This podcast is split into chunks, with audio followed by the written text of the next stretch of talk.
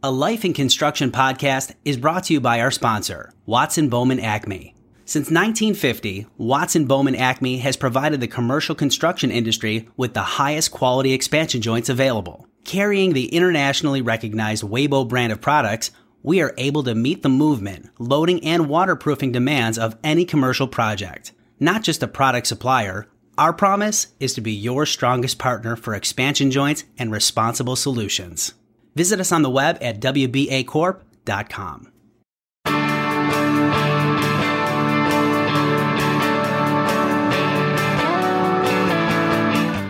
Hello, everyone. I'm John Manning, and welcome to another edition of A Life in Construction. Today's guest is Dave Fuller, Technical Service Lead with Master Builder Solutions. Today's topic is new technology in the construction industry.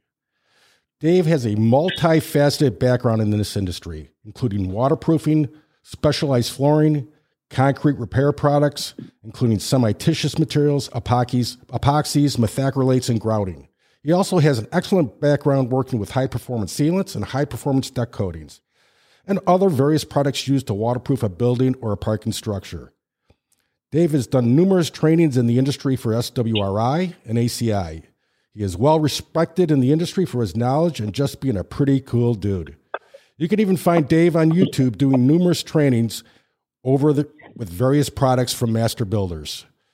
Dave, before we get started, give us a little background about yourself, your job responsibilities, and I'm sure I missed a few other things that you've been involved in in the industry over the years. Uh, go ahead and give us a little bit background on that, please. Yeah, Thanks, John. And uh, you make me sound very impressive. So you can keep talking about me if you want. I mean, I'm I'm fine just listening to all this, all these accolades. well, yeah. Hey, listen, you had a pretty good mentor too with Robin as well, right? So I, that's that's true. Yeah. That's true. Um, yeah. So I, have been in the industry about 30 years. Uh, I worked when I was a kid at a paint factory up in uh, Connecticut and just uh, you know had a had a passion for the industry as I was exposed to it. Um, my first job out of college, I was a coatings inspector uh, for for the same paint company, um, and uh, just through a number of changes, uh, but mainly I've been a you know in a technical capacity uh, around coatings, like you said, flooring, uh, you know, through various companies. So it's about it's about thirty years. Um, and again, you mentioned the training. I've uh, I didn't really have a technical degree, so to speak. I was an English political science major in college. Right. Um, but I did recently, a few years ago, I received my master's in adult education. Uh, it really helped me with my training responsibilities. And training does take up a lot of uh, a lot of my responsibility as a technical services lead. Uh, but I also uh, I'm active in our claims and complaint management process. Uh, you know, I do a lot of troubleshooting out in the field. I also work with our R and D uh, and scientists on new product development and field trials of new materials.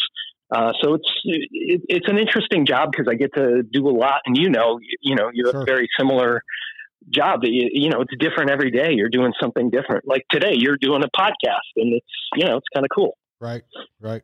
Great. Thank you for the introduction. Uh, like I said, well-rounded, uh, respected individual. Uh, some of the training you do, Dave, you're involved with SWRI. Can you talk about that or ACI? Yeah, sure. Uh, uh, you know, a lot of the trainings, uh, SWRI trainings we do, uh, our, our programs are, are validated for, you know, our, our deck coatings. We have a multi day deck coatings training that's uh, validated through SWRI.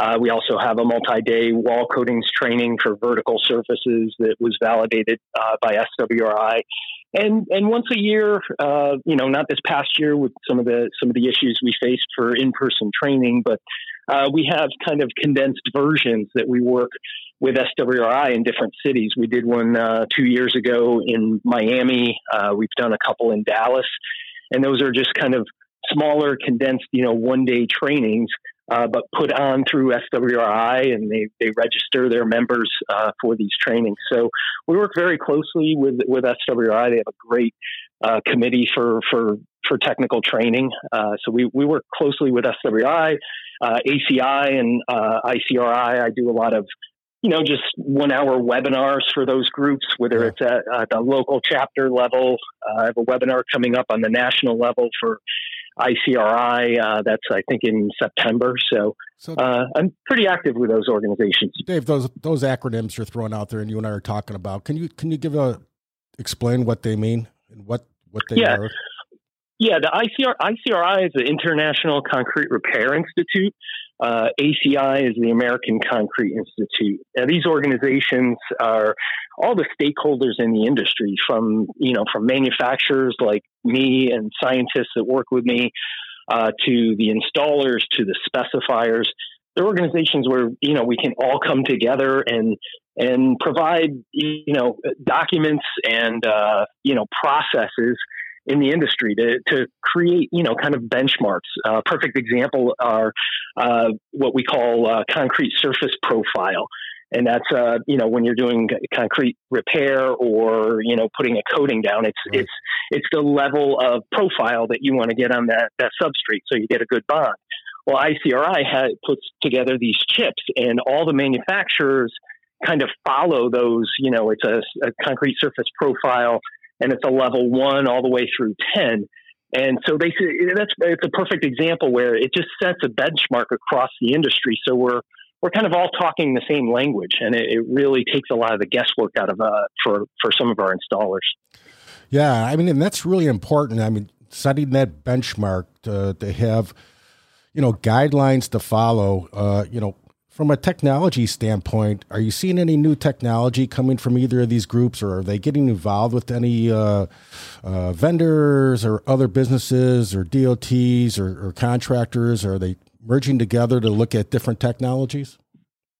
Yeah, there are always, and they, I, I, think they've always been some of those organizations have been on the forefront of that and bringing, you know, uh, ICRI is a perfect example when uh, they, they put on the, you know, World of Concrete, where all these, you know, all the stakeholders in the industry gather together once a year and all the new technology is rolled out and you get to see what's out there in the industry that maybe you didn't know that can help you do your job better or, you know, help your, help your clients. And, uh, so they're really at the, the forefront of a lot of the newer technology and, and really, yeah, technology, building materials, there it's, it's changing almost daily. You know, we're, we're, seeing new materials on buildings that we've never seen before, and different stones, and and it, it it's right. great, but it also puts pressure on us as a manufacturer because we have to test our products on all these new materials to to make sure that they. Uh, you know they're compatible and things, but uh, yeah, it's uh, it's an exciting time in the industry.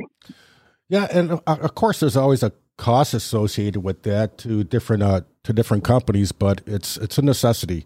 You're right. Absolutely. Right. So uh, let's talk about a few other things here. Uh, let's start off with the advances in the production of construction materials and how this may relate to less product defects. What are the key benefits to the industry? Yeah, well, you you hit a big one right there. You know, uh, on product defects. Uh, I mentioned before one of my first jobs uh, was working on the production line uh, when I was in high school at a at a paint factory, and uh, I would sit there and a conveyor belt would bring a pail uh, by me and I would pull a handle that put resin in that pail and I'd, I'd wash the scale. And when it got to five and a half pounds, I shut it off and moved on to the next pail. And as you can imagine, you know, you're, you're sitting there doing that for hours at a time. You yeah. get burnt out or you, you know, you might miss a pail or one has three pounds and you have that human error element to it. Um, you know, you, you look and that was 30 something years ago I mean, right. now our plants and you know those in the industry are you know so automated and and it's come so far to take out some of that that human error component. So what we're seeing is a couple things. One is a lot less uh, defects out in the industry, whether it's our company or any of our competitors out there. It's very rare that you see you know, defective material show up on a job site because of all this technology.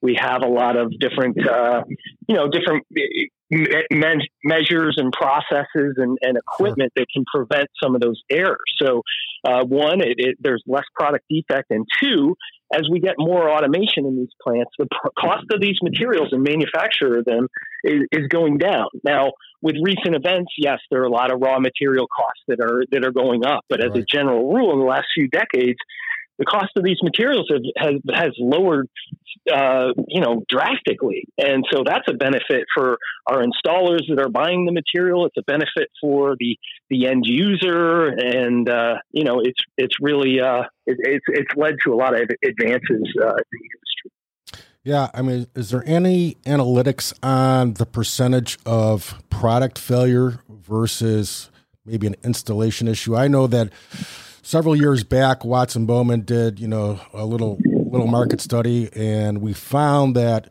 you know typically it was less than two percent of the time that we had a material actual issue or problem just because all the new technologies and advances you were talking about. I remember, like you were saying, you started off uh, bagging stuff like that. I, I when I first started with Watson Bowman we bagged all our aggregate manually by hand, and it was very labor intensive and very dusty. Mm-hmm.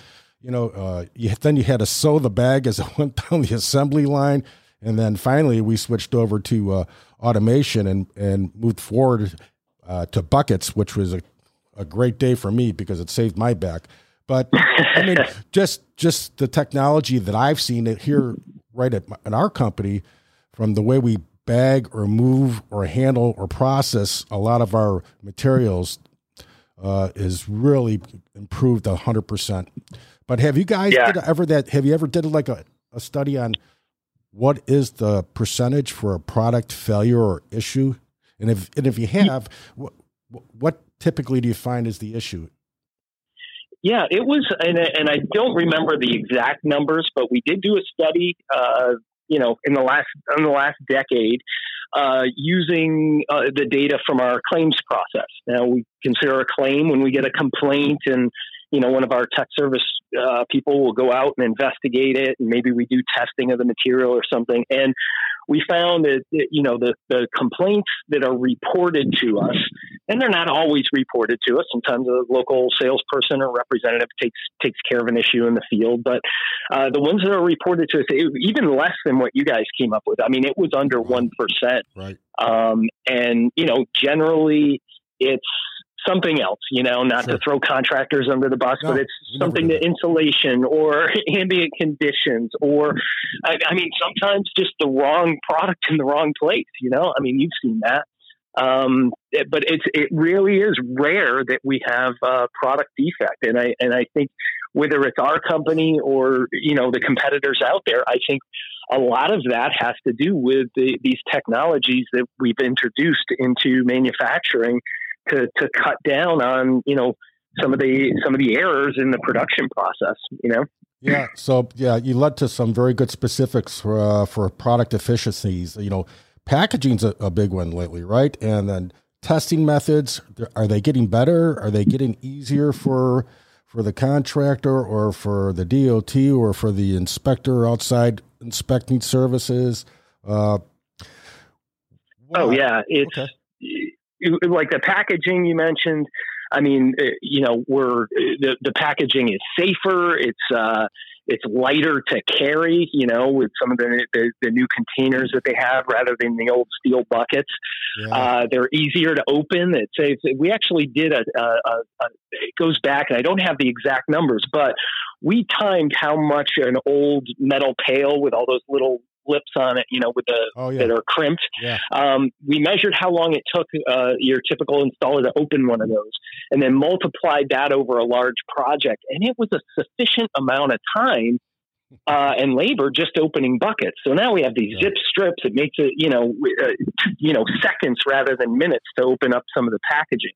Uh, so that's one example. But there, you know, there are more more technologies, pouches, and things that you know, uh, don't take up room in a in an installer's truck after a project when they're you know filled up to the brim with bucket pails and and uh, drums and things. Now all this packaging that these little pouches they just crunk crink up and you know in a couple large garbage bags they have all their waste you know? So uh, that saves cost and and uh, you know a lot of labor and cleaning buckets and things. So technologies help there again on the job site, you mentioned uh, you know testing and things.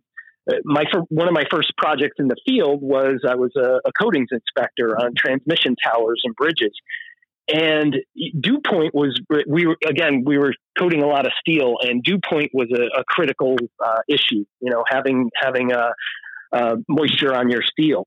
Uh, so the industry always said you don't want to coat unless your surface temperature is five degrees above the dew point. That that way you know no moisture is going to settle on the material or settle on your substrate. Sure. And to find the dew point, I used to have what's called a sling psychrometer, and it had a wet bulb and a dry bulb, and I had to whip this thing over my head for you know like two or three minutes, and then write down the calculations, and then I had this atmospheric table that I had to refer to and and find what the wet uh, bulb and dry bulb was, and I could calculate the dew point. Now this is like a ten minute process just to, to get my dew point. Wow. And now we just pick up our phone, punch in yeah. our zip code on any weather app, and boom, we get we get the local dew point. So I mean, just that one thing. It's and and that's just one of many uh, tests. Uh, you know, the way technology has has helped our our industry and our inspectors and the you know the people out on the on the job site. I mean, what we're talking on right now are cell phones. That's probably the biggest impact in our industry. I mean, we we can be in the field and watch an, uh, an installation video or uh, talk to an, an industry expert and you know show them on video our project. So we we can actually bring a, a technical expert to our jobs now, and it's it's it's really uh, it's really exciting, and it, again it, it helps all of us. Yeah, and you bring up a lot of valid points, and I, I just want to get back to the one, the one issue I'm thinking about. It is, you know, we live in a, a pretty big country here in the U.S., and uh, you know, weather is a factor across the country at different geographic regions, and you know, whether we're dealing with substrate or ambient temperature, uh, whether it's a cloudy day or too hot or too cold.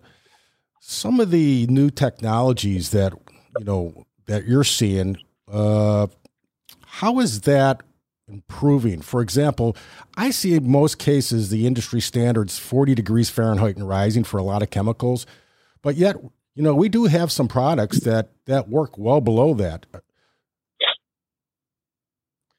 Right, and and and really, I I think that's, in my opinion, again, this is just one man's opinion, but that that's where our industry is headed. You know, where the technology and and we're we're trying to get materials that cure faster, uh, that cure under all these different ambient conditions. Because, like you said, it's a lot of these materials. You need 40 degrees and rising, and you know that just shuts work down in a lot of parts of the country in sure. in the mid fall. You know, uh, so you know we're working and our you know the, the, the different manufacturers in the industry are working on those you know the cold cold weather formulas and we we have a number of them uh, in our materials uh, whether it's an additive or a whole new material that can be used at those at those low temperatures. Um, high temperatures, the same thing. A lot of our fast curing materials, we actually have slow versions of those, so we can use them down here in South Florida in the summertime, you know, and, and have enough working time to be able to install them without, uh, you know, the material kicking in the bucket. So um, I, I think manufacturers are constantly trying to improve those because our, our installers are always and no no fault of their own they're under the gun and they're trying to get these projects uh, completed. Um, but they you know they're pushing the envelope on on materials uh, quite often. And you know it can lead to uh, issues in the field. So I think we have a responsibility as manufacturers to to you know to improve that any way we can and hopefully, you know, lengthen the, the, the work season for, for a lot of these exterior projects, you know, without going through the hassle of tenting off an area and heating it up because it's, you know, because it's, uh, you know, 20 degrees outside or something, you know, it adds a lot of cost and logistics and more room for error when you start, you know, having to build these contraptions and things. So I, yeah. I, I, think we have, uh, you know, responsibility to the industry to try to, uh, to, to try to overcome or help our customers overcome some of those hurdles. Yeah, I mean, it doesn't even have to be up in the cold regions, right? It can be just like where you are in Florida. I mean, you know, in the summertime, come two or three o'clock in the afternoon, what does it do every day? It rains, right? And with exactly. some products, whether you're putting a deck coating down or urethane based material down or header, you better make sure that uh, you know you've got the science and the technology and the capabilities to come up with a material that can cure before that adverse weather moves in, and it will every day in Florida in the afternoon. Mm-hmm. You know, to make sure that uh, you know, a the they're not losing money, they're not losing time, and they don't have to redo that or get a call back. I mean, yeah, you might get some small issues here and there, get caught in a thunderstorm or whatever, but it doesn't even have to necessarily be cold weather. It could just be hot weather, and that's where the techno a lot of great technology comes in that I've seen over the years, trying to work around those different type of environments. You know, I, I wanted to ask you about uh, another thing that coincides with that that I think is huge, Dave, is is how the safety factor of this is related to a lot of this technology nowadays. Uh, can you give us an example? Like, I'll give you like you guys came out with the new DR aggregate. Can you can you kind of touch base on the technology about that?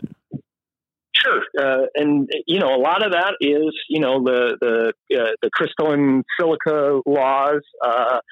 Um, of people, you know, breathing in silica dust, basically, uh, and the health hazards associated with that. So we started looking like how, you know, how can we help uh, diminish uh, some of these issues, these safety issues. So yeah, we uh, we have uh, DR dust reduced versions of most of our bagged materials now, our concrete repair. So uh, compared to the old versions where you would you know, uh, be wearing a dust mask and everything, but you're just surrounded by a big, you know, cloud of dust when you're mixing up these materials.